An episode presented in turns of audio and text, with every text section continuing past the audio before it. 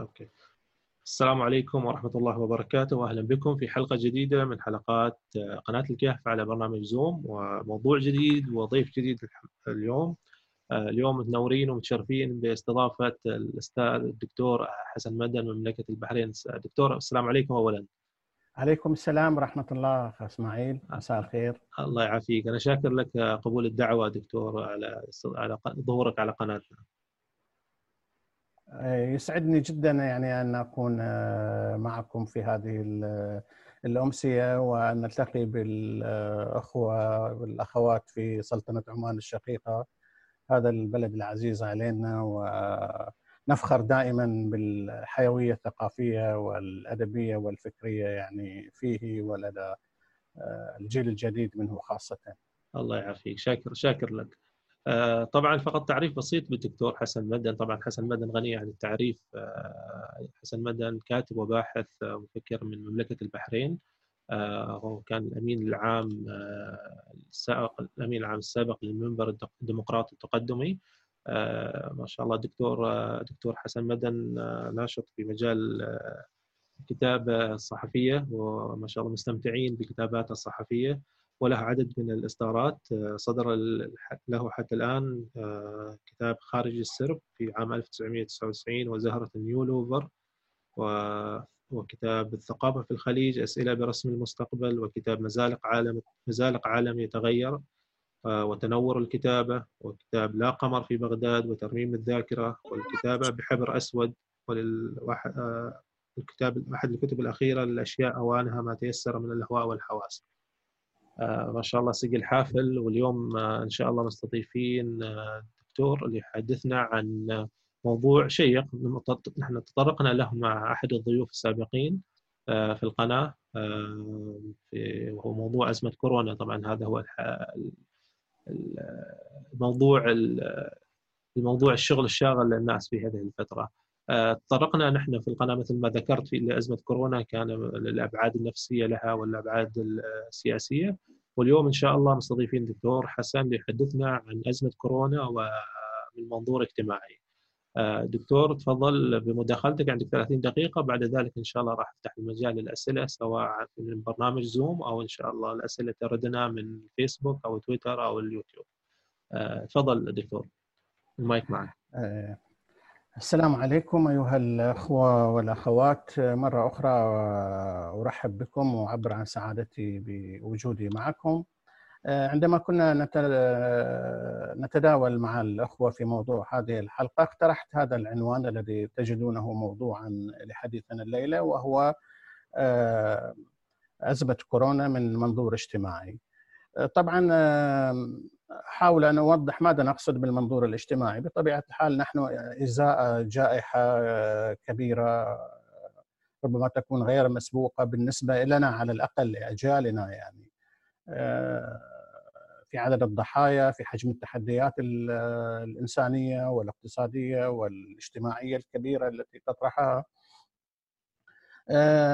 ولكن أنا أردت أن أسلط يعني بحكم الاهتمامات وطبيعة المتابعة آه، على البعد أو أسلط الضوء على البعد الاجتماعي أو المنظور الاجتماعي لهذه الأزمة التي آه، وضعتنا وجها لوجه أمام المعضلات الحقيقية التي يواجهها عالم اليوم على الصعد الاقتصادية والاجتماعية والعلاقة آه، بين نمط المعيشة والجمهور الواسع في مختلف آه، البلدان.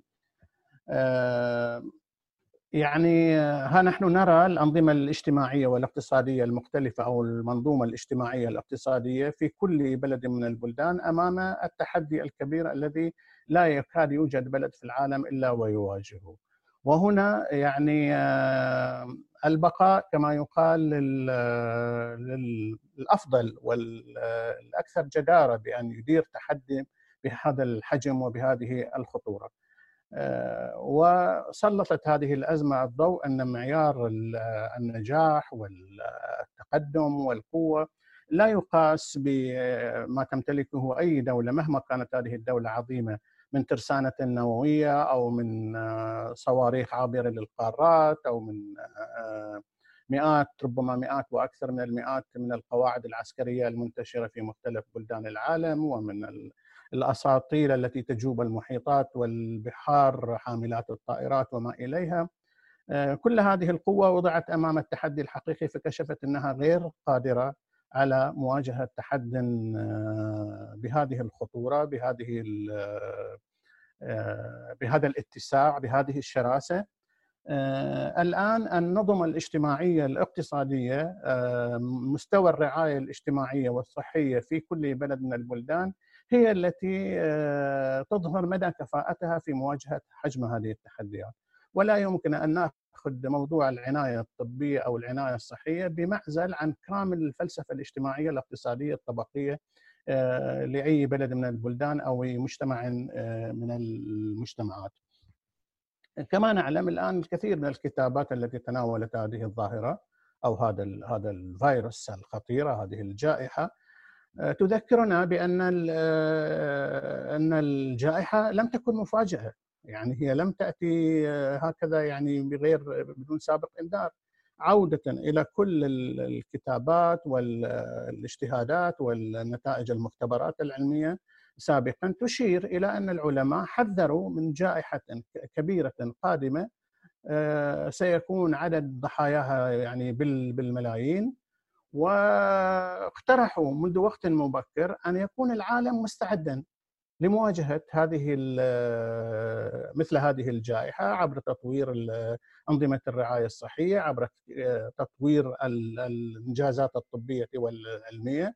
ولكن للأسف الأنظمة التي تطلق على نفسها المتقدمة والبلدان التي تسمي نفسها بلدان قوية لم تكن تكترث تماما أو كثيرا بهذا الأمر كان يهمها هو الصراع على النفوذ الصراع على القوة بناء الترسانات العسكرية الكبيرة الصراع والمنافسه على الأسواق وتكريس يعني ما أصبح يطلق عليه الآن بالليبرالية الجديدة. ونحن نعلم أن يعني عودة أو عودة إلى إلى إلى إلى الوراء قليلا ترينا أنه في الفترة التي كان فيها العالم منقسم إلى معسكرين معسكر رأسمالي واشتراكي. عندما كان الاتحاد السوفيتي والدول الاشتراكيه في أوروبا الشرقية قائمة آه، وما ترتب على ذلك من صراعات ومنافسه في الأوجه المختلفة بما في ذلك في مجال البرامج الاجتماعية والاقتصادية، برامج الرعاية. اضطرت الدول الرأسمالية إلى محاكاة بعض أوجه الرعاية الموجودة في البلدان الاشتراكية سابقا و شهدنا ال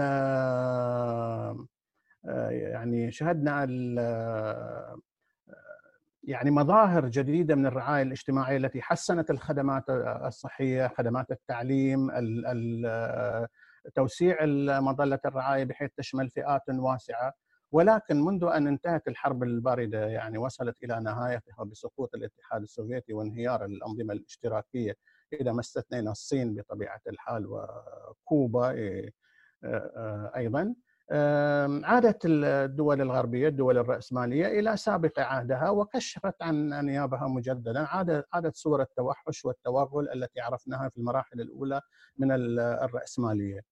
وهكذا يعني جرى الانقضاض مجددا على على المكتسبات التي حققت في مجال الرعاية الاجتماعية وفي مجالات الصحة تحديدا والتعليم و آه، آه، حقوق المتقاعدين وتوسيع المظلة بحيث يعني تشمل فئات واسعة. وأعيد الاعتبار مجددا لمنطقة الخصخصة وتسليم هذه القطاعات الحيوية إلى القطاع الخاص واعتبار المال وحده آه، معيارا لإدارة الأمور الربح الجري أو الربح. ويعني آه، يذكر المتابعون أنه عندما في عهد رئيسة الوزراء البريطانية السابقة تاتشر إن عندما أضرب عمال المناجم مطالبين بتحسين أوضاعهم أضربوا عن الطعام في الحقيقة ليس فقط عن العمل وكانت ترفع إليها تقارير ان إن الكثير منهم سيموتون بسبب الاستمرار آه، أو طول مدة الإضراب عن الطعام. آه، فقالت كلمتها الشهيرة دعهم يموتون لن نتنازل. وهكذا كان. الآن آه، ها نحن أمام حجم هذه الكارثة. ونجد يعني كبريات الدول الغربية الرأسمالية عاجزة عن عن التصدي للكورونا وما يترتب عليه من من تحديات. دولة مثل الولايات المتحدة الأمريكية مثل بريطانيا مثل فرنسا. نحن نتحدث بالفعل عن كبريات الدول الرأسمالية وأكثرها تطورا وتقدما وقوة تبدو عاجزة. آه، طبعا هنا تعقد المقارنة يعني شئنا أم أبينا تعقد المقارنة مع الحالة الصينية. آه، طبعا لا يعني لا يجب إغفال ان الصين أيضا في البداية عانت من بعض الارتباكات ووقعت في بعض الأخطاء في المرحلة الأولى. يعني حتى أن الطبيب الذي يعني كان أول من نبه إلى الفيروس الجديد لم يسمع إلى كلامه وطلب منه يعني أن يصرف النظر أو أن يسكت عن هذا الموضوع. نحن نعرف أن انتهى الأمر به إلى الوفاة المبكرة للأسف الشديد بالفيروس نفسه. ولكن الصين بحكم ال طبيعة النظام الاجتماعي الاقتصادي القائم هناك سرعان ما تمكنت من استيعاب التحدي بسلسله من التدابير الجذرية آه، التي آه، قامت بها واستطاعت في خلال فترة قياسية الحقيقة أن تحصر الخسائر عند أدنى حد وأن تتعافى بسرعة قياسية أيضا من من الفيروس. طبعا في هذا المجال أتذكر إن إن الرئيس الأمريكي ترامب كان يسخر من من الأمر، يسخر مما يجري في الصين، كان يقول إن ما يجري في الصين دليل فشل الصين وإن هذا الفيروس هو فيروس صيني وإلى آخره ونحن في وضع جيد وهذا لا يعنينا ونحن مطمئنون إلى أحوالنا ويعني آه، لم تمر لم يمر الوقت الطويل يعني حتى تكشف زيف ذلك. وهنا يعني علينا أن أن نلاحظ يعني أنا من منذ أيام قليلة كتبت مقال بعنوان الأطباء الحفاة آه هذا المقال يعني حاولت أن أسلط الضوء فيه على تجربة مهمة في تاريخ الصين الحديث آه في الفترة التي عقبت يعني قيام النظام الاشتراكي فيها بقيادة ماو تونغ أنشأت آه، فرقا من المسعفين ومن الأطباء والممرضين. أطلق عليهم اسم آه، الأطباء الحفاة الذين كانوا يذهبون إلى الأرياف إلى هذا البر الصيني الشاسع الكبير اللامتناهي حيث مئات الملايين من البشر الفقراء الفلاحين المعدمين. آه، الأميين أيضا. وكان هؤلاء يعني نسميهم أطباء مجازا. لم يكونوا يعني قد تخرج الكل من أو الكثير منهم من من كليات الطب. ولكنهم تلقوا دورات مكثفة في الرعاية الطبية في في الإسعافات في العلاج من الأمراض والأوبئة آه، المنتشرة. وكانوا يعني يذهبون في حقائب إلى هذه الأرياف ويرعون هذه طبعا هذا هذا النظام الفكرة فيه إنه كان نوع من الرعاية الطبية المجانية التي توجه للناس بدون مقابل برعاية الدولة.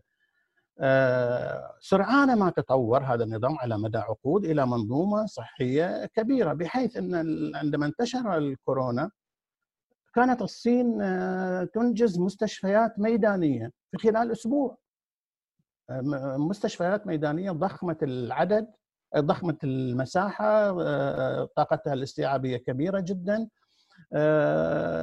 لاستيعاب المصابين بال بالفيروس. ولم يكن أحد يصدق ذلك يعني ولكن هذه الكفاءة العالية في إدارة الأزمة أثبتت أن تفوق النظام القائم النظام الاجتماعي الاقتصادي القائم في الصين على نظيره في البلدان الغربية الأخرى وغيرها من بلدان العالم أيضا. آه، بطبيعة الحال آه، يعني يمكن أن نشير أيضا إن الأمر لا يقتصر فقط على على الصين يعني ممكن الإشارة إلى أن دولة فقيرة محاصرة صغيرة هي كوبا جزيرة كوبا البحر الكاريبي المحاصرة منذ عقود آه، وكان يقال سابقا إنه ليس بوسع هذا النظام أن يستمر لولا دعم الاتحاد السوفيتي ودعم الدول الاشتراكية ولكن الاتحاد السوفيتي سقط والدول الاشتراكية سقطت. واستمرت استمر هذا النظام قائما في كوبا رغم كل هذه أوجه الحصار المفروضه عليه. من المفارقات إن هذه الجزيرة الصغيرة تبعث بالفرق الطبية إلى إيطاليا وإلى غير إيطاليا للمساعدة في معالجة المصابين مساعدة هذه الدول في علاج المصابين ومحاولة احتواء الفيروس. وهذا أمر جدير بالانتباه. ليش ليش عم استطاعت تستطيع كوبا هذه الدولة المعزولة يمكن أن نقول الفقيرة أن تقوم بهذا الدور؟ لأنها أعولت العناية للجانب الإنساني. هذا البعد الإنساني في الخدمات وهو المفتقد في البلدان الغربية البلدان الرأسمالية. وحتى داخل الدول الرأسمالية نفسها حتى داخل الدول الغربية المتطورة يمكن أن نلاحظ فروقات. لا يجوز أيضا التعميم. يعني نحن عندما نرصد الآن المشهد الأوروبي نلاحظ أن ألمانيا مثلا تبدو في حال أفضل بكثير من فرنسا أو من إيطاليا أو من بريطانيا وبالتأكيد من الولايات المتحدة. آه، هذا لا ينفي أن النظام الاجتماعي الاقتصادي القائم هناك هو أيضا نظام رأسمالي. آه، ولكن الفرق ان الألمان أولوا عناية كبيرة للجانب الصحي للجانب العلمي. صناعة الأدوات والأجهزة الطبية آه، صناعة الأدوية آه، توسيع شبكة الحماية الاجتماعية التي تشمل فئات واسعة من المجتمع. ولذلك يعني نلاحظ إن عدد الخسائر هناك أكثر بكثير مقارنة يعني بما يجري في الدول الأخرى. و آه، وأيضا نلاحظ إن إن ألمانيا من الدول التي بدأت تعود فيها الحياة تدريجيا إلى طبيعتها آه، يعني لو قارنا المرة أخرى لو قارنا الأمر بما هو يعني بما هو جار في بريطانيا أو في الولايات المتحدة أو في غيرهما.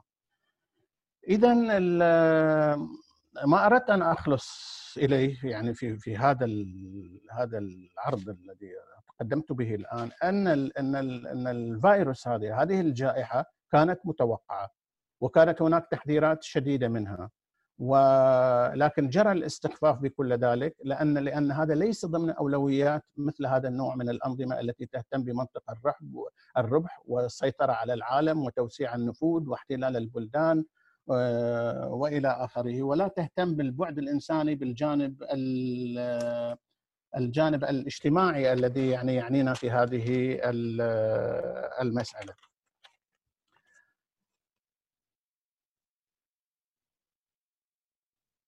طبعا أريد أن أشير الآن إلى يعني ما ما يجب أن نعتبره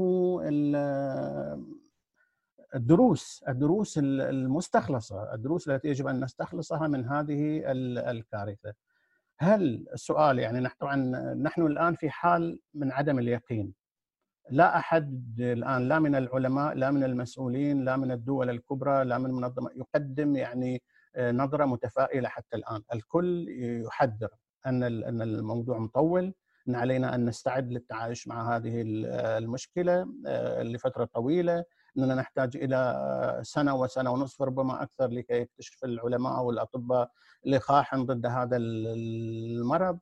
ولكن طبعا ثقتنا في في العقل الإنساني في قدرة البشرية على تجاوز التحديات تجعلنا يعني بطبيعتنا نحن آه، بشر متفائلون ونأمل طبعا أن كما تغلبت البشرية في تاريخها السابق على معضلات كثيرة وخرجت من حروب مدمرة أن تجتاز هذا التحدي الذي هو بالمناسبة ربما يعني صحيح يعني مرت علينا في العقود الماضية إنفلونزا إنفلونزا الخنازير، إنفلونزا الطيور، مرض الإيدز إلى آخره، ولكن يمكن القول إن جائحة بهذا الحجم ربما لم تعرفها البشرية منذ 100 سنة، يعني يمكن ما لا يشبهها فقط إلا آه، ما عرف بالإنفلونزا الأسبانية التي آه، نشأت في بداية القرن العشرين بين 1918 1919 وقيل حينها إن عدد من من آه، توفوا نتيجة من من أصيبوا طبعا بالملايين بمئات الملايين آه، حوالي يقدر عددهم حوالي 400 مليون يعني أصيبوا بهذه الإنفلونزا. آه، ونحو يعني ما يتراوح بين 50 إلى 100 مليون آه، ضحية ماتوا بسبب يعني حتى يعني عدد من ماتوا في الإنفلونزا الإسبانية يتجاوز عدد من ماتوا في الحرب العالمية الأولى. وهنا أيضا يعني مسألة يمكن جديرة بالتذكير إن لماذا سميت هذه الإنفلونزا هذه الجائحة بالإسبانية؟ لأن إسبانيا كانت بين الدول الأكثر شفافية في تقديم معلومات عن حجم الإصابات داخلها بهذا الموضوع. ولذلك بدأت آه، الأعداد أكبر مما ما هي كانت عليه في الولايات. هذا لا يعكس الحقيقة. فقط الفرق إن هناك كانت الشفافيه أكبر كان في وضوح في المعلومات بينما كانت الدول الأخرى تتكتم على حجم الإصابات وهذا للأسف لا يزال قائما حتى هذه اللحظة. وهنا أيضا لم لم تتعظ البشرية من هذه التجربة المريرة. على كل حال يعني نحن نأمل كما اجتزنا يعني التحديات السابقة أن نتمكن من اجتياز المحنة الجديدة ولكن الآن علينا أن نتوقف أمام الدروس.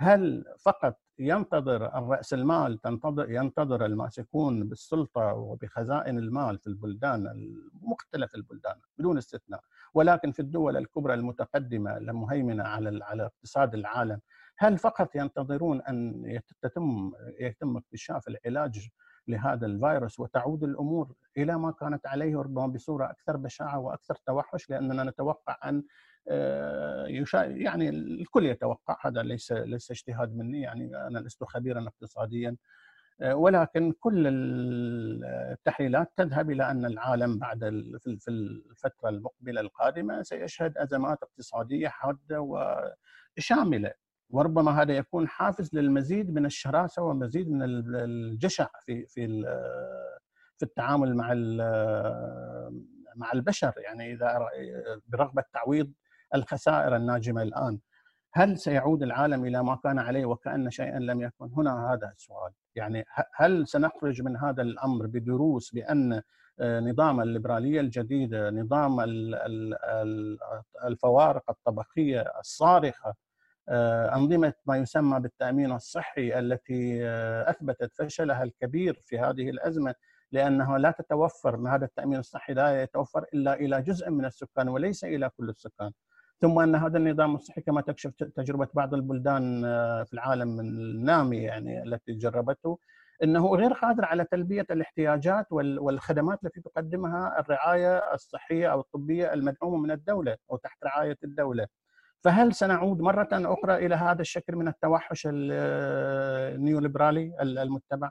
أم أننا سنستخلص الدروس بضرورة إعادة الاعتبار إلى موضوع العدالة الاجتماعية التوزيع العادل للثروات الشفافية في المعلومات والمشاركة المشاركة السياسية. آه، الأمر الآخر هو علاقتنا مع البيئة. في أحد مقالاتي تحدثت عن شيء اسمه يعني أنا أسميته برسترويكا الطبيعه آه، يعني إشارة إلى هي كلمة مفردة روسية معناتها ترجمتها الحرفية إلى اللغة العربية هي إعادة البناء. هل كانت الطبيعة بهذا عبر هذه الجائحة تنتقم لنفسها من العبث الذي لحق بالبيئة؟ هذا التدمير الوحشي للبيئة. الآن يجري التحدث حتى حتى ثقب الأوزون ابتدأ يتعافى بعض الشيء إن إن ال ال الأجواء أصبحت أكثر آه، صافية أكثر آه، إن تلوث البيئة انخفض بمعدلات كبيرة في بلدان العالم المختلفة لأن الحياة الاقتصادية والمصانع وغيرها توقفت والعوادم السيارات والطائرات وإلى آخره. آه، طبعا نحن لا نستطيع أن نطالب بوقف الاقتصاد ولا وقف العجلة الاقتصادية، لا أحد يطالب بذلك وهذا مستحيل وغير ممكن. ولكن ما نتحدث عنه هو أنسنة العلاقة أنسنة العلاقة مع الطبيعة أنسنة العلاقة مع البيئة المحيطة بنا لأن هذا الكوكب ليس ملكا لجيل واحد لكي يعبث به ويدمر الكائنات فيه ويدمر التوازن البيئي القائم فيه ويسلمه خرابا إلى الأجيال القادمة. نحن بحاجة إذا أن نعيد النظر في نعيد النظر في في علاقة الإنسان بالبيئة. وللاسف الشديد أن المؤشرات المتاحة الآن المش... الدلائل التي نراها ان أن ما يجري التفكير فيه ليس استخلاص الدروس، ليس استخلاص العظه مما جرى، وإنما التفكير بإلقاء التهم. آه، يعني أن والله مثلا الرئيس ترامب يقول أن الصين مسؤولة، أن هذا الفيروس صيني، إننا سنحاسب الصين، إننا سنشكل آه، سندعو إلى تحقيق في في مسؤولية الصين. ونحن نعلم أن هذا الفيروس لا لا جنسية له ولا لا طائفه له ولا لون له. هو يستهدف الجميع بدون استثناء. كان ممكن له أن يأتي من الصين كان ممكن له أن يأتي من من أوروبا كان ممكن أن يأتي من أفريقيا من أي بلد آخر. شاءت المصادفات أنه أتى من الصين. فالآن معالجه الموضوع بهذه الطريقة هذا طبعا إذا إذا يعني إذا خلصنا أو تأكدنا من أن الفيروس هو مصدره طبيعي وليس مفتعل وليس مختلق أيضا هناك نظرية تقول بهذا الشيء ولكن لا نستطيع أن نجزم. ولكن دعنا يعني نذهب إلى النية الحسنة ونقول إنه يعني آه، كما ترجح منظمة الصحة العالمية ليس نتاج مختبرات وإنما هو يعني ات من الطبيعة آه، نفسها. فإذا المطلوب هو إرساء أسس عالم جديد قائم على التعاون قائم على مواجهة التحديات الكونية التي تواجه البشرية وإعادة النظر في أوجه الخلل الكثيرة التي تعتري الأنظمة الاجتماعية والاقتصادية القائمه وأن يكون المعيار الإنساني هو الحكم وليس المعيار المالي أو الربحي فقط حتى يعني حتى الآن موضوع اللقاح اكتشاف لقاح لهذا المرض ما نشاهده هو نوع من السباق على من سيكتشف اللقاح ومن سينتجه بكميات كبيرة قادرة على أن يعني تغطي حاجة العالم وحاجة الدول المختلفة. ولدرجة إن ترامب يعني قدم رشوة لمدير مدير تنفيذي لإحدى الشركات آه، الألمانية الكبرى التي تعمل في مجال تلقيح مجال اكتشاف لقاح ضد الفيروس. مبلغها وحينها يعني قال وزير الصحة الألماني في تحذير واضح أن ألمانيا ليست للبيع وجرت إقالة هذا الرجل الذي استلم الرشوة إقالته من منصبه لأن كان ترامب يعرض عليه وعلى الشركة أن تنقل أعمالها للولايات المتحدة لكي يصار إلى تسجيل هذا اللقاح في حال نجاح آه، بصفته منتجا امريكيا. آه، هذا هذا ما يدل على أن المنطق العقلية الذهنية نفسها لا تزال التي تحكم إدارة ملف بهذه الخطورة وبهذه الشراسة وبهذا الاتساع. هذا يعني ما يجب أن يعني نتوقف أمامه، نحن لسنا بحاجة إلى تكرار الأخطاء، تكرار ال ال ال الأساليب التي أثبتت فشلها وعقبها وعجزها عن مواجهة هذا التحدي. الآن لم يعد معيار القوة هو حجم يعني عدد القنابل النووية التي تمتلكها هذه الدولة أو تلك ولا عدد الصواريخ العابرة للقارات ولا القواعد العسكرية ولا إلى آخره والى حجم العبرة هي فيما يستطيع أن يحقق الغاية والهدف من وجود الإنسان. الحياة الكريمة، الحياة الشريفة، حياة العزة، حياة أن يكون الإنسان يعني آه، يحقق غايته من من وجوده في هذه الحياة بأن يعيش حياة ممتلئة كريمة بعيدة عن أوجه العسف والاضطهاد والاستغلال. آه، أن تكون معاييرنا الإنسانية التي يعني آه، يعني تحرص عليها الفطرة الإنسانية هي الحكم وليس منطق المال. أنا أعتقد أكتفي بهذه المداخلة الأولية يعني حول آه، ما دعيته المنظور الاجتماعي لأزمة آه، كورونا ويسعدني طبعا أن أستمع آه، إلى الأسئلة وأجيب عليها وأسمع أيضا ارائكم وشكرا لكم. شكرا شكرا دكتور حسن مداخلة جميلة ومثرية. الحين راح أفتح المجال للاخوه الذين يودون يطرحون الأسئلة على الدكتور أو يضيفون بعض المداخلات. حتى ترد الأسئلة طبعا هناك في بعض الترحيب من الأخوة للدكتور حسن في الفيسبوك آه، من الأخ علي عبد الله الصبحي الدكتور عبد الله الصبحي أيضا كان أحد الدكاترة الذين كانوا يعني واجهوا موضوع مرض كورونا وأعتقد أيضا دخل في تجربة الحجر الصحي أيضا. أتمنى له السلامة. آه، ممكن أنا أطرح سؤال أبدأ بأطرح آه، سؤال عليك دكتور. إحنا أذكر أن لما بدأ في موضوع الإرهاب في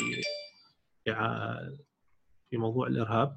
بدأ أن كثر الحديث في تلك الفترة ان ان أن العالم سوف يتغير أن القوى توازن القوى سوف يتغير وتغيرت. نعم بعض القوانين في مكافحة الإرهاب. لكن بعد أن انتهى تقريبا مثل ما تقول زال الغبار عن موضوع موضوع الحرب على الإرهاب. وجدنا أن لم لم يكن ذلك التغيير الدراماتيكي في المشهد السياسي في السياسي في العالمي. نعم لم يكن أحد يتوقع أن ممكن أزمة مثل وباء أنه يشكل خطر سياسي على الدول الكبرى وعلى الرغم أنت ذكرت في أيضا في خلال مداخلتك أن أن يعني تقريبا أنا استشفيت من خلال مداخلتك أن هناك في في نوع من النقد على على على على الأنظمة الرأسمالية آه، في تعاملها مع هذه الأزمة من ناحية آه، إن هناك نوع من الجشع في التعامل وهناك نوع من الاستهتار نوع من الأنانية. أيضا هناك ممكن نفس النقد ممكن أن يوجه إلى هذه الدول حتى الاشتراكية. الصين في تكتمها على موضوع انتشار المرض آه، ربما ربما نحن ممكن نستهجن مع تصريحات ترامب أن أن هذا هو الفيروس الصيني. لكن يعني انت عندما تستشعر أن مشكلة ربما بسبب المعالجة السياسية ربما الغير الصحيحه في الصين هي تسببت في أزمة عالمية كبرى، ربما نجد مبرر لهذا الرئيس أن آه، يشير أن الصين هي أحد الأسباب آه، في في انتشار هذه الأزمة.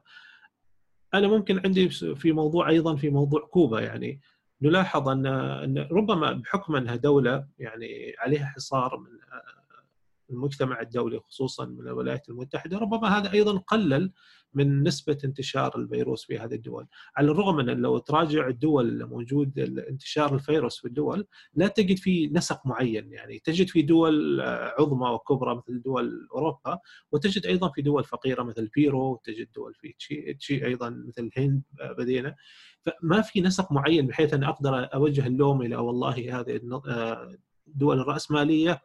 آه، عندها إشكالية في التعامل ودول مثلا تتبنى المنهج الاشتراكي ربما هي أفضل في التعامل. آه، ربما يعني الدول الرأسمالية بحكم انفتاحها حكم التواصل التجاري ربما هذا ساعد في انتشار المرض. ممكن طولت في مداخلتي. إيش تعليق الدكتور على هذا الموضوع؟ آه، شكرا أستاذ إسماعيل. يعني طبعا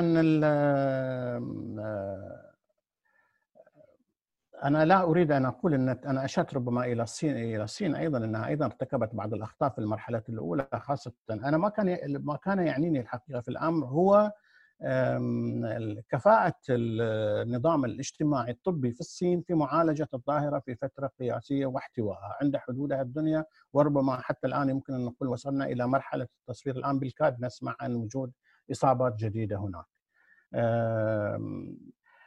ما أذكره إن الدول الغربية كانت تستخف عندما كان الصين الوباء يتفشى في الصين وينتشر ويقع الضحايا كان هناك نوع من دعنا نقول الشماتة والسخريه ان انظروا إلى الصين الفاشلة المتخلفة غير القادرة على معالجة هذا الموضوع هي المسؤولة عن تفشي هذا الوباء. انظروا إلى العدد الهائل من الناس الذين يموتون والناس الذين يصابون. هذا هذا يعني لم يمضي زمن طويل على هذه الحقيقة يعني لم ننسى ذلك يعني. وإن نحن في وضع جيد كان ترامب يقول والدول الغربية ورؤساء دول ومسؤولين كبار كانوا يستخفون بالأمر. يعني مارسوا حياتكم بشكل طبيعي لا داعي للرعب لا داعي للخوف هذا كل هذا الكلام كان يقال. الرئيس البرازيل آه، أخرج مظاهرات من مؤيديه آه، تدعو إلى إلى فرض رفض أي نوع من أنواع الحجر أو الإجراءات أو التدابير الوقائية من الموضوع. يعني هناك نوع من الخفة والاستخفاف في يعني في العلاقة مع البشر ومع سلامة الناس. يعني هذا الموضوع يجب أن ندركه. هنا طبعا طبيعة النظام الاجتماعي الاقتصادي والسياسي في الصين الدرجة الموجودة من المركزية ووجود حزب حاكم عنده أدوات كثيرة بحيث حتى أن اعضائه أصبحوا متطوعين في الحملات التي كانت تقام لمواجهة الوباء. هذه طبعا يعني كانت لعبت في هذا المنعطف دورا ايجابيا.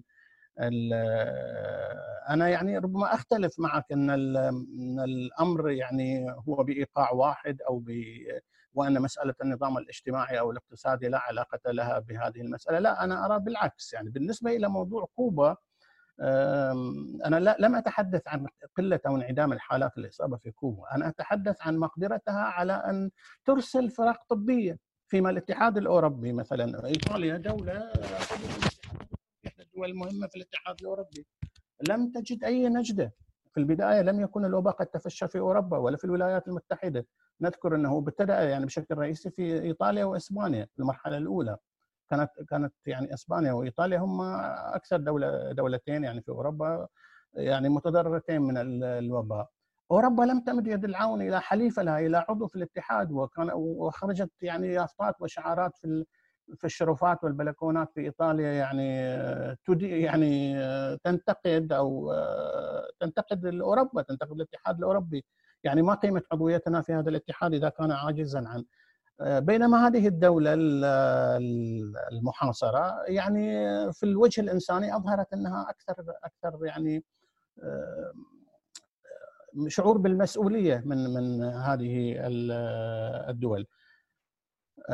حول المقارنة بين استخلاص العالم لدروس مواجهة الإرهاب ومواجهة كورونا أنا أتفق معك. يعني أن لو أنا ربما أشرت في ختام مداخلتي أنه لا يظهر الآن أن الماسكين بمقدرات الأمور في العالم في وارد أن يستفيدوا من هذه التجربة يستخلصوا منها الدروس الضرورية.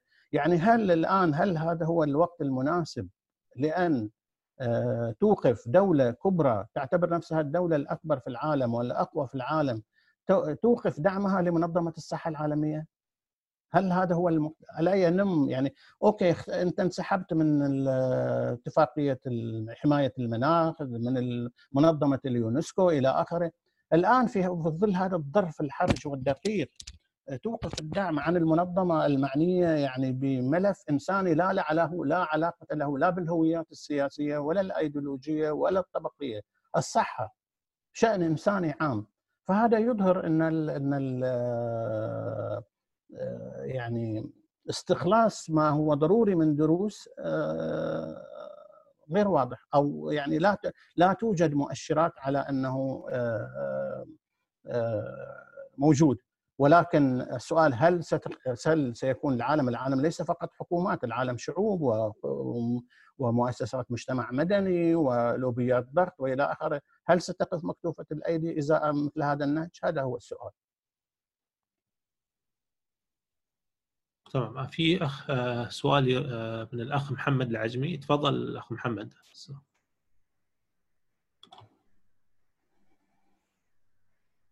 محمد العجمي تفضل. ما أسمع الصوت.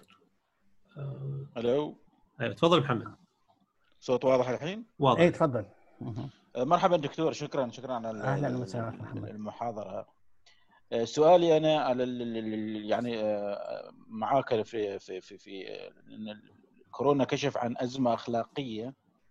إذا بغينا نوصفها ب يعني بالشكل أو الشكل الأخطر لها يعني. أزمة أخلاقية في آه، مثلا في التضامن آه، بين الدول أو بين الشعوب. آه، والتفوق والتفوق الاخلاقي لبعض الشعوب على شعوب أخرى وهذا يعني كثير من لما تنهار دوله أو تنهار حضاره معينه اول ما تنهار تنهار اخلاقيا قبل ما تنهار عسكريا أو اقتصاديا فانما الامم الاخلاق ما بقيت آه، سؤالي هنا آه، يعني آه، هذه الازمه أيضا في المقابل كشفت عن طرح كبير جدا ضمن ولاحظت إن هذه المقالات اللي نشروها المثقفين الاوروبيين أو الفلاسفة في طروحات المساله التضامن استعادة التضامن الأخلاقي ومعالجة ثغرات الليبرالية أو الثغرات الرأسمالية.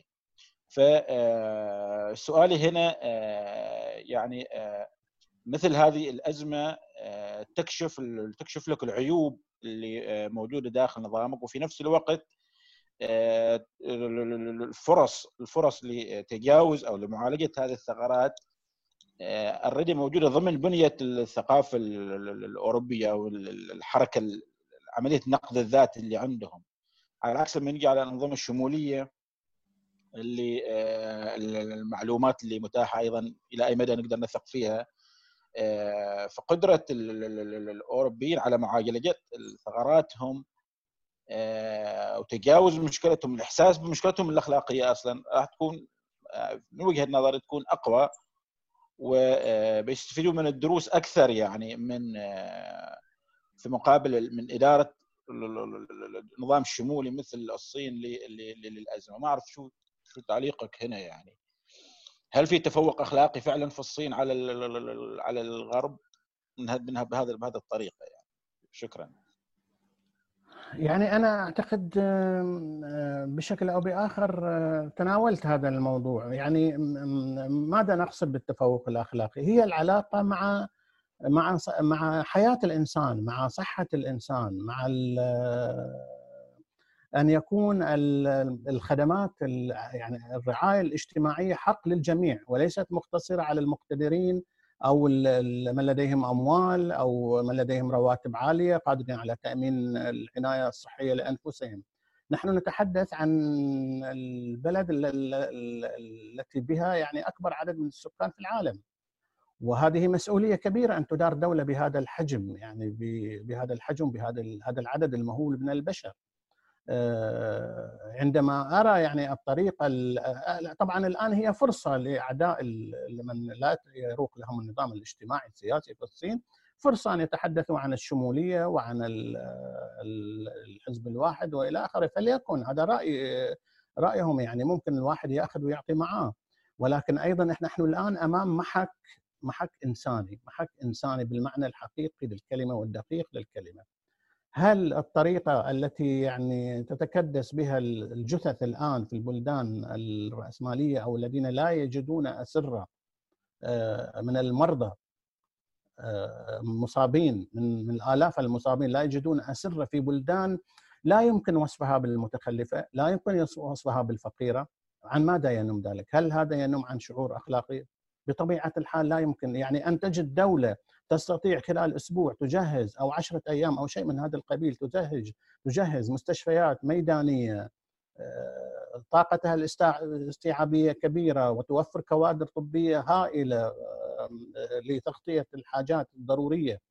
وبين دولة متقدمة جدا وثرية جدا وربما تكون الأقوى في العالم آه، تفشل في ذلك أو عندما يأتي رئيس وزراء كرئيس الوزراء البريطاني وبدل أن يرفع من معنويات أبناء شعبه ويعضدهم ويقول دعونا نواجه الأزمة معا و لنبذل جهدا يقول لهم جهزوا أنفسكم لكي تفقدوا الكثير من أحبابكم. هل هذا خطاب ينم عن عن شعور بالمسؤولية أو شعور ينم عن الحس الأخلاقي الذي نتحدث عنه؟ دعنا من الأيديولوجية، دعنا من الرأسمالية والاشتراكية، نتحدث في الإنسانية المجردة. أين أين أين تتجلى المعايير الأخلاقية الآن يعني بالمقارنة؟ يعني هذا ما أردت أن أشير إليه يعني. جميل. آه، في عندنا سؤال من وردنا في شات البرنامج زوم من الأخ مجيد هاشم. أخ مجيد موجود في البرنامج. هل تريد تطرح سؤالك مباشرة على الدكتور؟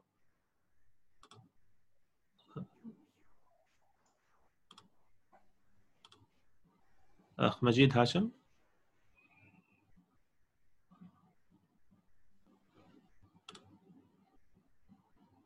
أوكي.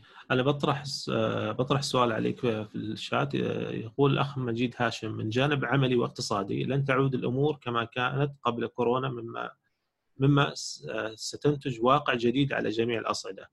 فما استشرافك ما استشرافك يا دكتور لما بعد كورونا خصوصا على الصعيد السياسي وتوقعات تطور الصراع الاقتصادي بين الصين وأمريكا؟ أي في توقعات أن تتطور؟ أي أي في أي في توقعات أن تتطور الحرب العسكرية مباشرة مع بعض الدول؟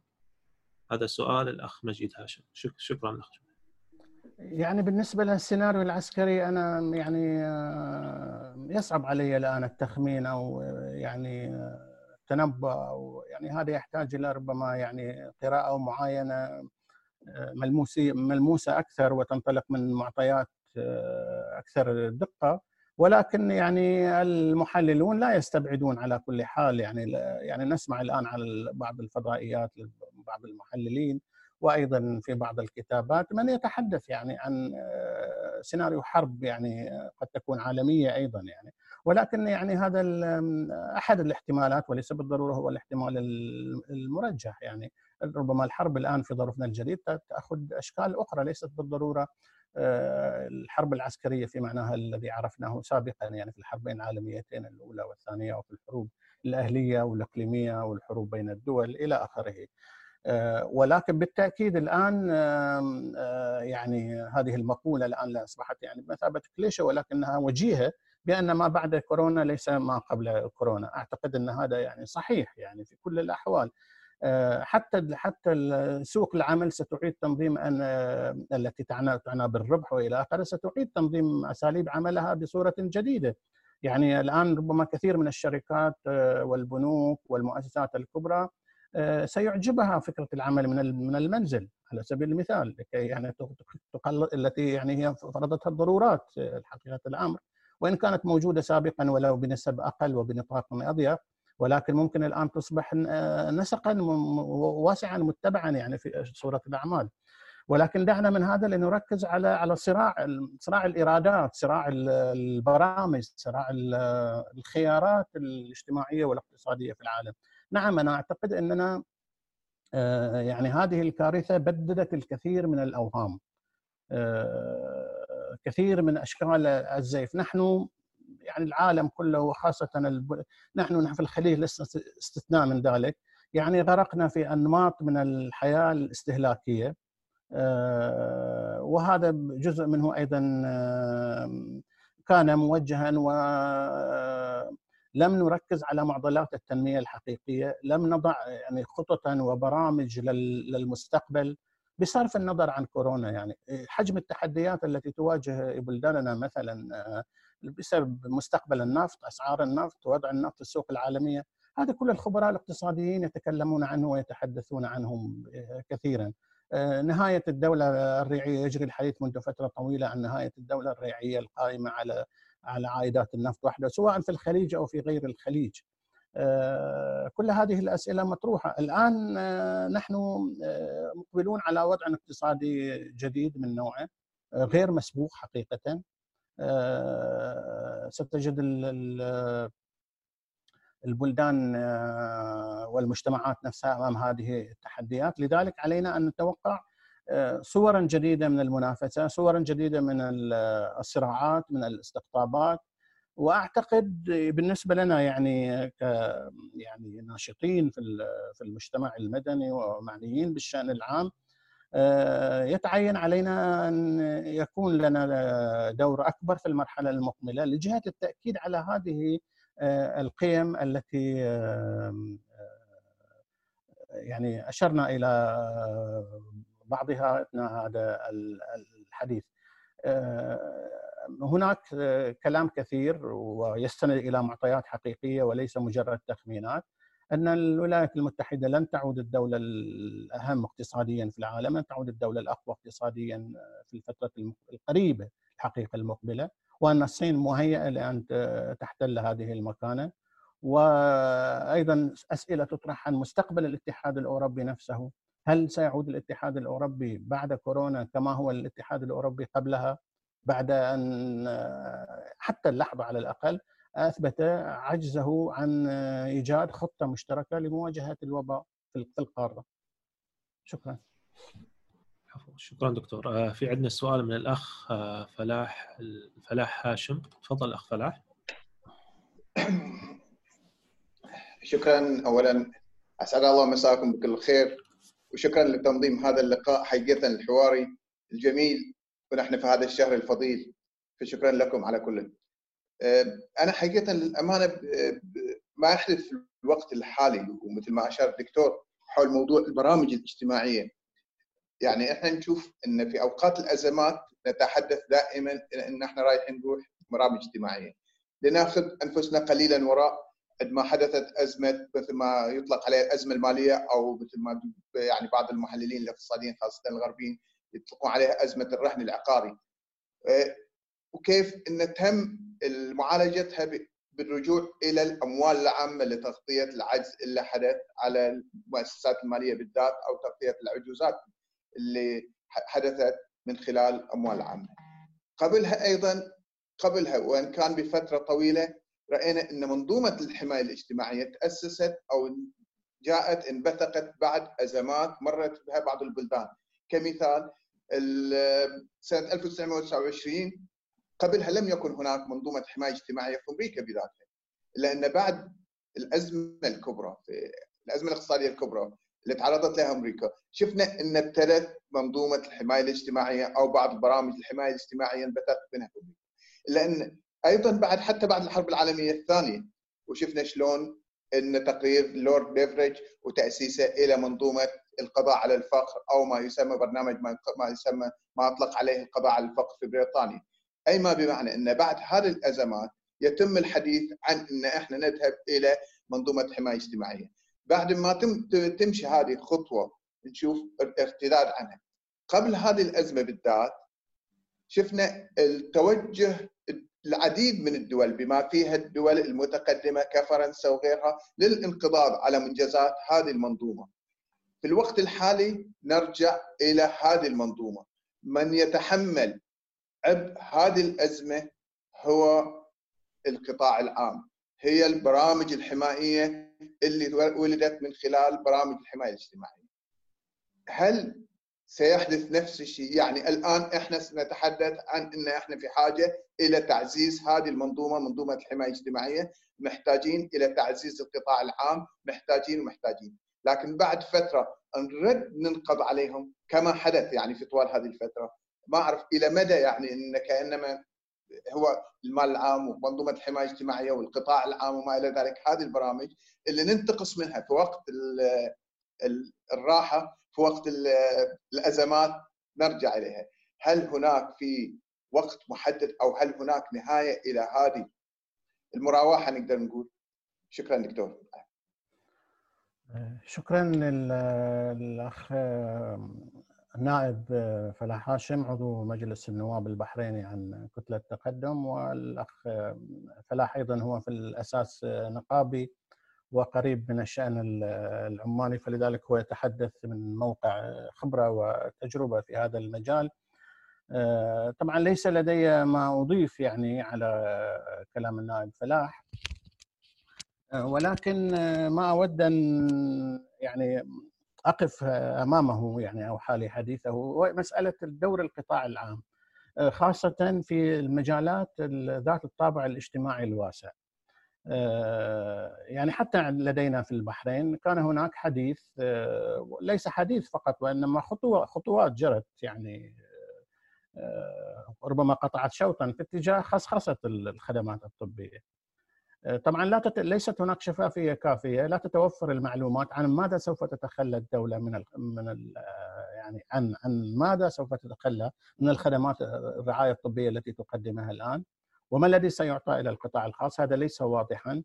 ولكن لنا أن نتخيل يعني لو أن هذه الجائحة آه، التي نحن فيها اليوم آه، جاءتنا وكان الطب مخصصا. جرت خصخصه الطب. والدولة آه، خارج منظومه الرعاية الطبية. كيف كانت تكون أحوالنا؟ يعني في البحرين وفي عمان وفي مختلف دول الخليج وغيرها من دول الخليج. بالمناسبة يجري الحديث يعني أنا كتبت تغريدة على تويتر بهذا الخصوص. أحد الأصدقاء ربما من الكويت أو من دولة خليجية شقيقة كتب آه، إذا تأمنت آه، التأمين الصحي للجميع فليكن يعني ما هي المشكلة يعني؟ شو المشكلة؟ خلى يصير لكن السؤال إن حتى التأمين الصحي الآن في دول الرأسمالية الكبرى آه، لم يثبت فاعليته. يعني يقول لك أنت عندك تأمين طبي صحيح يعني لكن أنا ما عندي أسرة ما عندي أجهزة تنفس. يعني شو أسوي في تأمينك الصحي يعني؟ الدولة يعني في في في قضايا محورية يعني خدمات محورية مثل الصحة مثل التعليم آه، بدرجة أساسية يعني ها يعني هذين الحقلين الصحة والتعليم لا يمكن التفريط بهما إلى القطاع الخاص. نحن لسنا ضد أن يكون القطاع الخاص دوره في التنمية ودوره في المشاركة الاقتصادية، ولكن ما هي أوجه القصة؟ ما هي حدود الخصخصة التي يجب أن نسمح بها؟ وما هي الضوابط التي آه، تحكم هذه العملية؟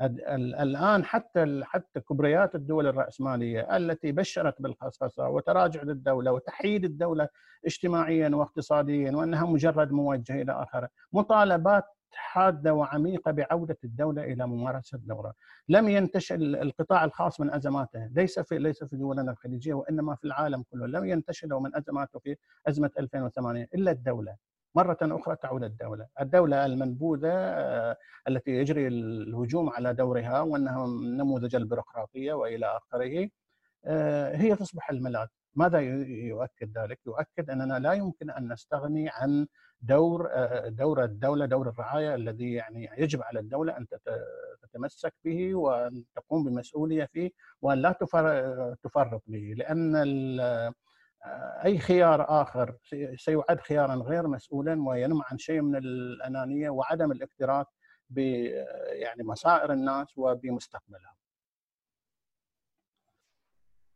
شكرا دكتور وأيضا شكرا للأخ النائب فلاح الهاشم. آه عندنا الأخ علي رواحي كان كنت رافع يدك تفضل تريد تتداخل. علي رواحي تفضل. آه، مرحبتين وسهلين أستاذ حسن. آه، شكرا لقبول الدعوة وشكرا للجميع. آه، أنا عندي سؤال. في الفترة الماضية في بداية السبعينات والستينات تقريبا عندما ازدهرت الأنظمة خلينا نقول الليبرالية وكذا ازدهرت معها أيضا الموجة الديمقراطية على قولة هانتنجتون فاللي هو سماها الموجة الثالثة وغيرها يعني. فصار الأنظمة الكثيرة الديمقراطية دخلت كانت أنظمة عسكرية وراحت ديمقراطية الآن لو افترضنا حسب السيناريو التي الذي آه، يعني اللي يطرح بشكل مستمر لو آه، صارت الصين في المركز الأول كما نقول دائما آه، الثاني والثالث بعد تأتي يوروب واليو إس وكذا هل نشهد الآن عودة ديكتاتوريات مرة ثانية في المستقبل؟ هل تتوقع هذا الشيء يصير مرة ثانية؟ هل تتوقع أن هناك تزدهر الديكتاتوريات التي الآن تنشأ أمامنا؟ وأمام أعيننا بشكل مستمر أن تنشأ وتزدهر وتصير أكثر قبضة حديدية. أما فقط المسألة متعلقة بالرعاية الصحية فقط. هذا هو سؤالي. وشكرا أحسنت. شكرا لك علي سؤال يعني جدا مهم الحقيقة وحيوي يعني ويجب يعني أن يكون موضوع المناقشة السؤال هو هل علينا يعني السؤال الذي يجب أن يطرح في تقديري الشخصي هل علينا أن نقيم هذه الثنائية بين الديمقراطية وبين يعني بين العدالة يعني كما لو كانت العدالة الاجتماعية هي نظير الدكتاتورية، لا تتحقق العدالة الاجتماعية إلا بوجود نظام شمولي، هذا غير صحيح. هذا غير صحيح، يعني أن نحن مع الآليات الديمقراطية مع مع وجود الآليات الديمقراطية ضمن فلسفة اجتماعية اقتصادية آه، تقوم على مبادئ على آه، على مبادئ آه، العدالة الاجتماعية. يعني ليس من الضروري أن يعني نتصور أن الصين نجحت في مثلا في احتواء الجائحة أو السيطرة عليها أو شيء من هذا القبيل فقط لأن هناك نظام مركزي. يعني ليس هذا هو السبب. هناك أنظمة مركزية أخرى ودكتاتوريه في بلدان أخرى فشلت في ذلك. المسألة ليست بمسألة الشمولية كما لو كانت أن, هذا الأمر لا يتحقق إلا بالشمولية. يمكن للديم... أنا أعتقد بالعكس يمكن أحد أسباب انهيار الأنظمة الاشتراكية في الاتحاد السوفيتي وفي أوروبا الشرقية هو غياب الديمقراطية. آه، لو استطاعت هذه الدول تحقيق التوازن الضروري بين الديمقراطية بين مساحة الحريات الديمقراطية وبين مبادئ العدالة الاجتماعية والرعاية الاجتماعية التي نجحت فيها إلى حد كبير آه، ربما أمكن تفادي هذا السيناريو. ولذلك الحديث عن إن علينا أن نتوقع الدكتاتورية هذا طبعا سيناريو ولكن ليس بالضرورة الدكتاتورية الآتية من الصين. الدكتاتورية لها تجليات آه، مختلفة موجودة حتى في بعض الدول الرأسمالية المتطورة. يعني هي الفكرة فيها يعني ليست ليس فقط مجرد توفر درجة من حرية الصحافة وإلى آخره وإنما في الآليات التي تحكم صناعة القرار السياسي في هذا المجتمع أو ذاك.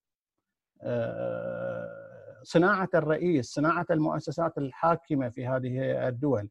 وبالتالي يعني ما يجب التفكير فيه حقيقة وما يجب رسم صورة يعني لمستقبل العالم الذي نطمح أن يكون هو هذه هذه هذه المزاوجة أو هذا الربط أو الترابط الذي يجب أن يكون عميقا وقويا بين الديمقراطية بين الممارسة الديمقراطية حرية الصحافة حرية العمل الحزبي حرية المجتمع المدني المشاركة الشعبية الواسعة وبين مبادئ العدالة الاجتماعية، لا يجب أن نستمر في مثل هذا مثل هذه الثنائيه أو هذا التقسيم، أن الاشتراكية يعني من سمات الاشتراكية والشمولية ومن سمات الليبرالية أو الرأسمالية والديمقراطية، هذا ليس صحيحا، لأن الفكرة فيها ليست في الانتخابات بالمناسبة الديمقراطية ليست مجرد انتخابات كل أربع سنوات يتغير الرئيس أو كل ثمان سنوات يتغير الرئيس ويأتي رئيس من نفس القماشة ومن نفس المؤسسة حتى لو اختلف الحزب الذي ينطق باسمه. هل هو يطرح برنامجا اجتماعيا اقتصاديا مختلفا عن سابقه هو هذه هي الأسئلة التي يجب أن تطرح، يجب أن لا يكون هناك وهم يعني في شكل أن أن الليبرالية الموجودة أو ما تسمى بالديمقراطية الغربية هي النموذج المثالي للديمقراطية في العالم، ليست هذه الديمقراطية التي تعجز عن تحقيق العدالة الاجتماعية لا لا قيمة لها حقيقة برأيي، ما جدوى أن تكون هناك حرية صحافة إذا كانت الناس في وضع اجتماعي واقتصادي بائس. فمثل هذه الأسئلة يعني هي ما يجب أن تطرح ويجب أن مغادرة الوهم الذي يربط الاشتراكية بالشمولية وبالاستبداد ويربط الرأسمالية. الشمولية والاستبداد والدكتاتورية موجودة في بلدان كثيرة من بلدان العالم الثالث على سبيل المثال. لا حرية أحزاب لا حرية نقابات تكتيم على لا حرية الصحافة ومع ذلك هذه دول رأسمالية. منظومتها الاجتماعية الاقتصادية النظام المتبع في هذه البلدان هو نظام رأسمالي وليس نظام اشتراكي. ومع ذلك هي دول شمولية. فبالتالي يجب خلخله هذا هذا هذا الربط اللي يبدو لي متعسفا يعني بين الأمرين. شكرا اخ علي. شكرا شكرا اخ علي. آه على الرغم أن اليوم الموضوع هو آه أزمة كورونا من منظور اجتماعي لكن يبدو أن الشأن السياسي طاغي على الأسئلة التي وردتنا اليوم. آه لا شك أن أزمة كورونا تجاوزت يعني جميع الأبعاد و... هي هي نعم هي طرحت طرحت أسئلة يعني سياسية واجتماعية وثقافية حقيقة صحيح. يعني هي كذلك يعني. يعني لا شك الأطباء يتكلمون أفضل منا يعني في الجوانب المتصلة بالطب وبالعلم وبالفيروس وأشكاله وتجلياته ومواجهته ولكن يعني نحن طبعا معنيين بالجوانب الأخرى جميل. أنا ربما عجز أن نكون في صلب الموضوع ربما أطرح سؤال عليك دكتور حسن. أه بعد هذه أزمة كورونا هل تتوقع أن تحدث تغير في النمط الاجتماعي من الموضوع آه، نحن رأينا أن حتى آه، طريقة التعامل آه، العمل نفسها بدأت تتغير بدأت العمل من البيت مفهوم من العمل من البيت. هل هذا راح يشكل ضغط على بعض الوظائف خاصة الوظائف التي يعني قليلة أو لو سكيلز باللغة الإنجليزية؟ الذي ليس لديها مهارة في التعامل مع وسائل التقنية الحديثة. آه، أيضا آه، هل هل هل تؤدي إن توجه الشركات أو توجه المؤسسات إنه بحيث ان تخفيض آه، لتخفيض مثلا تكلفة إن نتجه إلى موضوع إن العمل من استخدام وسائل الاتصال مثل سكايب مثل زوم وغيرها وأيضا كان لنا حديث جانبي قبل بداية الحلقة عن كيف تغيرت طبيعة العمل خلال فترة أقل من شهر وبدأ الناس يشتغلوا من البيت وتوفر هناك توجه شركات كبيرة وأيضا حتى سياسات بدأت ترسم من بعض بعض الدول أن هناك توجه عام إلى ان أن ممكن أن الموظفين يستغلوا وسائل الاتصال الحديثة الحين في ان إنجاز بعض المشاريع، هل هذا سيشكل ضغط على بعض الوظائف التي آه، خاصة الوظائف قليلة المهارة مثلا التي تتطلب آه، ليس لديها هذا القدرة على التعامل مع مع وسائل التقنية. آه، هذا نعم سؤال يعني إيه، نعم يعني هذا المرجح يعني هذا المرجح إن لا شك إن هو العمل من المنزل طبعا لم ينشأ مع كورونا الحقيقة ربما يعني ارهاصاته كانت موجودة قبل ولكن الآن بالنطاق الواسع الذي أصبح يعني مستخدما فيه لا شك سيحمل الكثير من المؤسسات الكبرى والصغرى حتى أيضا على تكريسه لأنه ربما يكون بالنسبة لها أقل كلفة من العمل من خلال المكاتب وربما توجد فيه فرصة أيضا للتخلص من الكثير من العمالة. وهذا السبب ربما الذي يعني ليس هو السبب الوحيد بالتأكيد ولكن هو أحد أسباب أن الحديث يجري عن تنامي نسبة البطالة الآن يعني الآن وال وال والجائحة يعني لا زالت قائمة وكثير من الحكومات تقوم ب اوجه الدعم يعني تخصص مبالغ ل يعني معالجة الخلل الناشئ يعني في الأسواق بسبب توقف الأعمال أو الوظائف إلى آخره فما بالنا بعد أن تنتهي الكارثة ولن تستمر يعني أوجه الرعاية الحالية التي هي إجراءات أو تدابير مؤقتة يعني كلها محددة بثلاثة أشهر أو بسته شهور أو شيء من هذا القبيل. بعد ذلك يطرح السؤال كيف ستتعامل الدول المجتمعات الحكومات مع هذا الموضوع؟ المرجح أن نشهد يعني موجات من البطالة. هذا يعني أحد المختصين في الاقتصاد يحذرون من ذلك ويعتبرونه امرا يعني قادما لا محالة. فأعتقد أن هذا يندرج أيضا في إطار المتغيرات التي يعني على العالم أن يستعد لها في المرحلة القادمة. يعني كيف آه، سنجتاز آه، خلينا نقول مو الأزمة تداعياتها لأن تداعياتها ستستمر بعد أن يعني تتم السيطرة على كورونا. التداعيات وهي ربما تكون الأخطر يعني على الصعيدين الاجتماعي والاقتصادي. آه، فهذا ما علينا أن نواجهه تسيير عجلة الاقتصاد مجددا إعادة الحياة إلى عجلة الاقتصاد ولكن بأي كلفة وبأي ثمن. هل سيوضع في الحساب كما يفترض يعني من من واقع هذه التجربة مصالح الناس وحقوق الناس وحقهم في العمل حقهم في الم... آه، في التقاعد حقهم في الحقوق المعتادة التي تنص عليها قوانين العمل يعني في مختلف دول العالم أم أنه سيجري تحت حجة يعني مواجهة تداعيات الأزمة تقليص يعني هذه الحقوق وربما مصادرتها أيضا. يعني هذا سؤال وجيه وأعتقد أن العالم ابتدأ يطرحه على نفسه ولكن آه، قادم الأيام سيطرحه بشكل أكثر حدة مما هو عليه الآن. آه، جميل أستاذ أنا أيضا بال إحنا مثل أرجع لربما السؤال السابق لأن ذكرت أنه بعد بعد بروز ظاهرة الإرهاب في بداية هذا القرن ظهرت قوانين دول كثيرة بدأت تغير في قوانينها في موضوع مجابهة الإرهاب هل سنشهد تغيرات أيضا في بنية القوانين بحيث آه، بسبب أزمة كورونا آه، آه، لتجنب أي أشكال من الوباء في المستقبل من الجهة القانونية هل تظن أن الوباء أيضا سيؤدي إلى إعادة تشكيل البنية القانونية أيضا؟ في أي اتجاه؟ بالحماية الدول من اولا لحماية الدول اولا من لمجابهه هذه النوعية من الوباءات في المستقبل وانتشارها خصوصا وجدنا أيضا تتكرر أصبحت هذه الوباء مثل انفلونزا الخنازير ومرض السارس والآن كورونا بشكل أوسع هل ربما سيؤدي أيضا إلى توجه إلى تشريعات جديدة في هذه الدول لمجابهة أي كوارث وبائية في المستقبل؟ يعني أنا برأيي إن الأهم من التشريعات هي التشريعات تعبر عن الحاجات يعني عن الحاجات الراهنه التي تنشأ أو القائمه في المجتمع، حاجات إلى يعني تقنينها أو تنظيمها بتشريعات. ولكن الأهم من ذلك هو الفلسفة، الفلسفة الاجتماعية الاقتصادية وحتى السياسية التي ستتبع. آه، لأن المسألة هي ليست مسألة قانونية صرفة هي مسألة لها علاقة ب... يعني نحن أشرنا إلى أن الأطباء والعلماء كانوا يحذرون. أنا قرأت في الفترة الأخيرة الكثير حول هذا الأمر أن كانوا يحذرون من أن جائحة كبيرة غير مسبوقة قادمة لا محالة.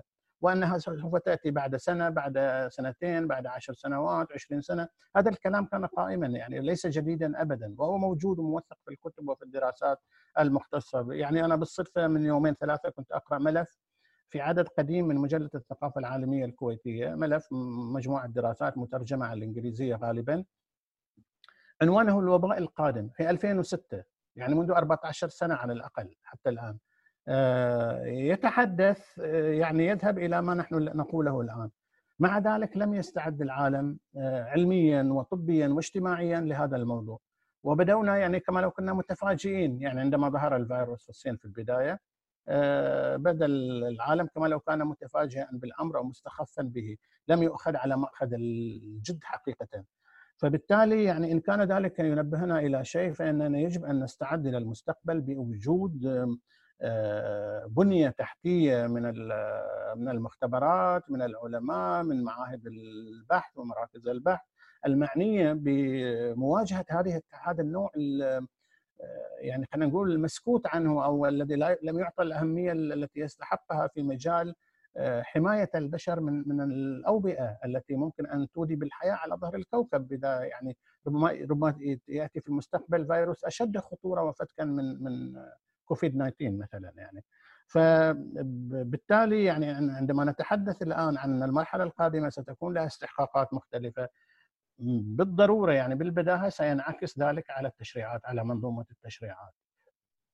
سواء كانت هذه التشريعات موجهة نحو الجانب التقني المتعلق بالصحة وبالطب مثلا وبالبحث العلمي آه، أو نحو آه، تنظيم الوضع الاجتماعي الاقتصادي الذي سينشأ آه، بعدها.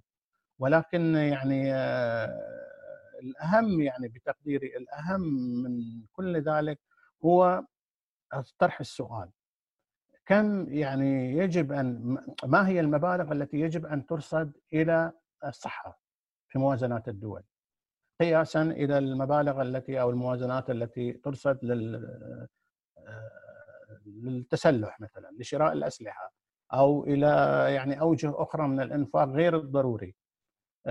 هنا السؤال يعني لا ما يجب أن نفكر فيه جديا يعني عند مواجهة تحديات المستقبل أن تبحث كل دولة على حده وان يبحث المجتمع الدولي يعني على المستوى العام آه، ما الذي يعني يجب أن يوجهه من طاقات ومن إمكانيات ومن أموال للبحث العلمي، للتطوير الرعاية الصحية، لاختراع أدوية جديدة، آه، لمواجهة كافة الاحتمالات. وأن لا يكون المعيار وحده هو معيار الربح يعني أو جني الأرباح مثل ما أشرنا أن كان أن التسابق الآن على اكتشاف اللقاح آه، يعني هو تسابق في الجوهر هو تسابق مالي. آه، التفكير في الربح من من سينتج اللقاح قبل غيره ويصدره إلى العالم. هذا يعني إن حتى وإن كان مفهوما لكن ليس هذا هو المعيار الذي يجب أن يبتعد يبتعد يعني يتبع وإنما الم... الذي يجب أن ننطلق منه هو الحاجة إلى أن نولي هذا الجانب أهميته مع ما يتطلبه ذلك من تشريعات ومن أنظمة ومن لوائح. آه، جميل. آه، ربما السؤال الأخير في هذا اللقاء اليوم إحنا ممكن إحنا ممكن تشوف الظاهرة التي قبل أزمة كورونا كان تصاعد الخطاب الشعبوي في عدد من الدول نتكلم عن آه، في في في أوروبا سواء ممكن في أحد تجلياتها مثلا نجد مثلا موضوع بريكسيت مثلا في بريطانيا وخروجها من منظومة الاتحاد الأوروبي ونجد بعض يعني تصاعد الخطاب الشعبي سواء في في الولايات المتحدة سواء في الهند مثلا أو في البرازيل. هل ترى بأن مثلا موضوع كورونا سيعزز آه، آه، من موضوع تصاعد الخطاب الشعبوي على في الناحية السياسية بحيث ان ننتقل من أننا إحنا موجودين في سبة أزمة كورونا موجود تباعد اجتماعي وستسبب كورونا وجود نوع من التباعد السياسي أيضا في المستقبل. آه، فهذه هي النقطة اللي حبيت نعم هذا هذا سؤال مهم جدا أخ إسماعيل وهذا يعني أسوأ سيناريو يعني يمكن أن نتوقعه. يعني ازدياد الشعبوية وما يعني يترتب عليها أيضا من مشاعر عنصرية مشاعر الكراهية والعنصرية والشوفينية يعني يعني اولا إن أوروبا بالذات ستكون مرشحة أكثر من غيرها لهذا المظهر من الشعبوية. نحن الآن يعني نسمع ونقرأ الكثير من شعور الشعوب الأوروبية بعدم جدوى الوحده الأوروبية، جدوى الاتحاد الأوروبي.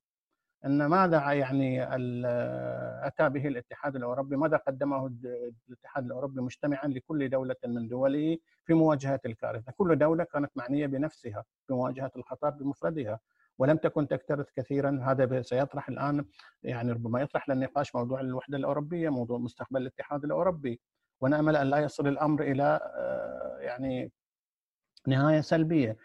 الموضوع الآخر المرتبط به موضوع الهجرة يعني أوروبا هي أكثر القارات الآن استيعابا للهجرة الآتية من البلدان التي تشهد الحروب والكوارث في العالم النامي.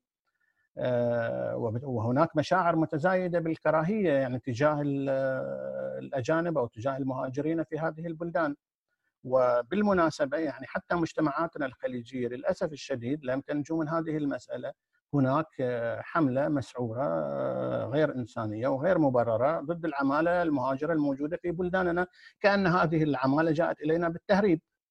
ولم تدخل إلى بلداننا عبر تصاريح عمل وتأشيرات وبشكل قانوني، نحن ما أتينا من أتى بها إلى هذه البلدان، لما أتت الكارثة الآن يلا يا جماعة طلعوا روحوا بلادكم أنتم المشكلة، لماذا لم نفكر في الأمر قبل ذلك؟ يعني إذا كانت هذه العمالة فائضة عن الحاجة لماذا لم يطرح هذا السؤال سابقا؟ يطرح السؤال الآن عندما يعني آه، آه، صارت يعني آه، الواقعة وقعت الواقعة يعني هذا أيضا من مظاهر الكراهية مظاهر العنصرية التي يجب أن يعني نقف أمامها أيضا بمسؤولية فبالتالي مسألة الشعبوية وربما يعني طبعا الأنظار تتجه إلى أوروبا بدرجة أساسية إلى ربما إلى الغرب عامة إلى الولايات المتحدة. نحن نعلم أن ترامب ظاهرة شعبوية بامتياز.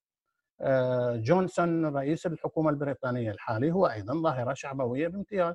ومثله ما يوجد نظراء كثيرون في البلدان الأوروبية يعني حملاتهم الانتخابية قائمة ضد المهاجرين آه، أمريكا اولا بريطانيا اولا إلى آخره. هذه نوع من الشعارات يعني التي يعني صادفناها في الفترة القادمة.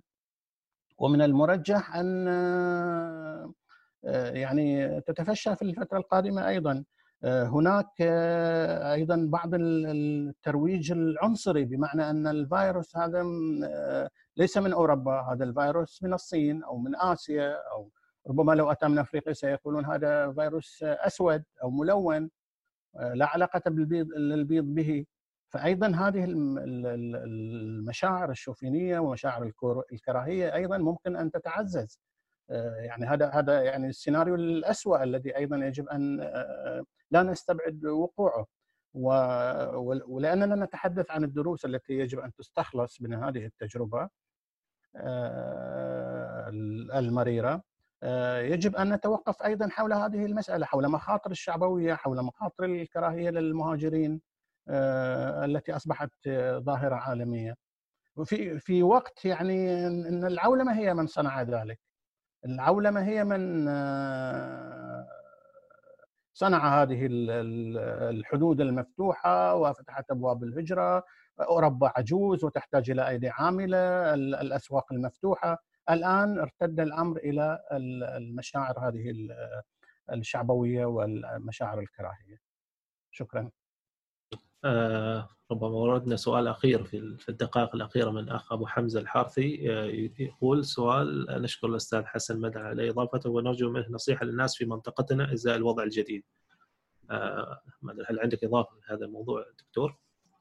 أنا طبعا النصائح يعني هي نفسها النصائح التي يعني أو, ممكن نختم ممكن نختم الحلقة بهذا بهذا السؤال. يعني ما عندي آه، نصائح مباشرة يعني خلاف الذي نسمعه. ولكن أنا يعني أنا معني بمسألة الدروس التي يجب أن نستخلصها نحن في منطقة الخليج من هذه المسألة. نحن شأننا شأن العالم، إحنا دول تعتمد على النفط بدرجة أساسية، أسعار النفط تنهار كلية. ونتوقع سيناريو يعني سلبي ومقلق في المرحلة القادمة. آه، هذا يجب آه، يعني يضع المسؤولين في دولنا يضعنا أيضا كمجتمعات أمام مسؤوليات كبيرة ومعقدة بأن آه، نعمل جميعا على المستوى الخليجي المشترك وعلى مستوى كل بلد على حده لأن تكون خسائرنا يعني عند حدودها الدنيا قدر الإمكان لكي نقلل حجم هذه الخسائر ما أمكن. وأهم من ذلك أن نستخلص الدروس. كيف سنتدبر أمور بلداننا ومجتمعاتنا في المرحلة القادمة؟ هل سنواصل السير على هذا النهج الاستهلاكي الريعي الذي أدمناه يعني طوال عقود ووصل إلى نهاياته؟ أم سنفكر بأن أمامنا مسؤوليات أخلاقية مسؤوليه مسؤوليات اجتماعية مسؤوليات آه، مصيرية. يجب أن نستعد لها ونوفر مقومات مواجهتها منذ الآن وأن لا ننتظر يعني كارثة أخرى آه، لكي تعلمنا يعني ما لم لا ما ما لا سوف نتعلمه الآن. شكرا. شاكر لك دكتور حسن حسن مدن من مملكة البحرين على هذه اللقاء الجميل بأمانة الذي جمعنا. الحمد لله أن قدرنا نخرجك آه، إلى قناة الكهف آه، آه، نتناقش في الموضوع هذا. مثل موضوع مثل كورونا أكيد له مثل ما ذكرت لها لها أبعاد أو أو أو, أو آثار ممكن اجتماعية وسياسيه واقتصاديه وحتى تعليمية أيضا. إحنا نشهد اليوم مثلا في كثير من وزارات التعليم أنها قضت بإلغاء بقية العام الدراسي وترحيله. وشهدنا أيضا حتى تغير في الأنماط التعليم. فوباء فيروس ضعيف مثل هذا يعني غير كثير من أنماط التعامل الاجتماعي والتواصل الاجتماعي. لا شك أنه يحتاج إلى كثير من الدراسة وكثير من التحليلات. وإن شاء الله يكون في حلقات أخرى في في نستضيف معك أو مع ضيوف آخرين لنناقش هذا الموضوع الحساس. وأنا أعتقد أن الجميع هو كانه أنا أعتقد ممكن استشفيته حتى من الأسئلة وهذا كأنه ينتظر ما بعد ما بعد الكورونا ماذا سيجري ما بعد الكورونا هناك كأنه في نوع آه، لحالة ربما تتشكل آه، ربما معالمها غير واضحة ما زلنا يعني نحاول أن نستشرف معالمها لكن الجميع كأنه متأكد أن هناك حالة سواء سواء في الجانب السياسي أو في الاجتماعي أو في الاقتصادي في طور التشكل ما بعد الكورونا. آه، أنا مثل ما قلت شاكر لك مرة ثانية وهذا طبعا حلقتنا اليوم الحلقة التاسعة عشرة. وعدنا حلقة أخيرة إن شاء الله راح نكمل بها الحلقة العشرين. وأنا إن شاء الله الحلقة العشرين راح أفتح المجال للأخوة. الحمد لله طبعا في في البرنامج معانا. هذا ما في عندنا رقابة من وزارات الإعلام ربما هذه أحد بركات بركات كورونا إن هذه نشاطات شخصية فردية.